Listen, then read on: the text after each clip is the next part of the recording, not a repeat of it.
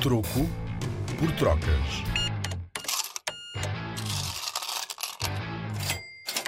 O dinheiro trocado para miúdos.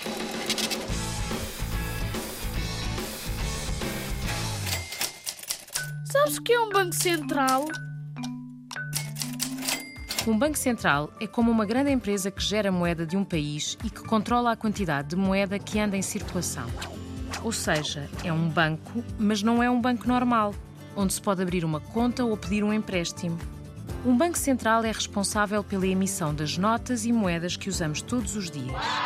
Além disso, assegura o bom funcionamento de outras formas ou sistemas de pagamento, como por exemplo o pagamento por multibanco. Outra função muito importante de um banco central é tentar manter o valor do dinheiro sempre igual. Isto é, garantir que o valor do dinheiro não sobe ou desce de um dia para o outro, para podermos comprar sempre as mesmas coisas com o mesmo dinheiro. Com a Rádio Zig Zag e o Museu do Dinheiro, vem ouvir dinheiro como nunca o viste.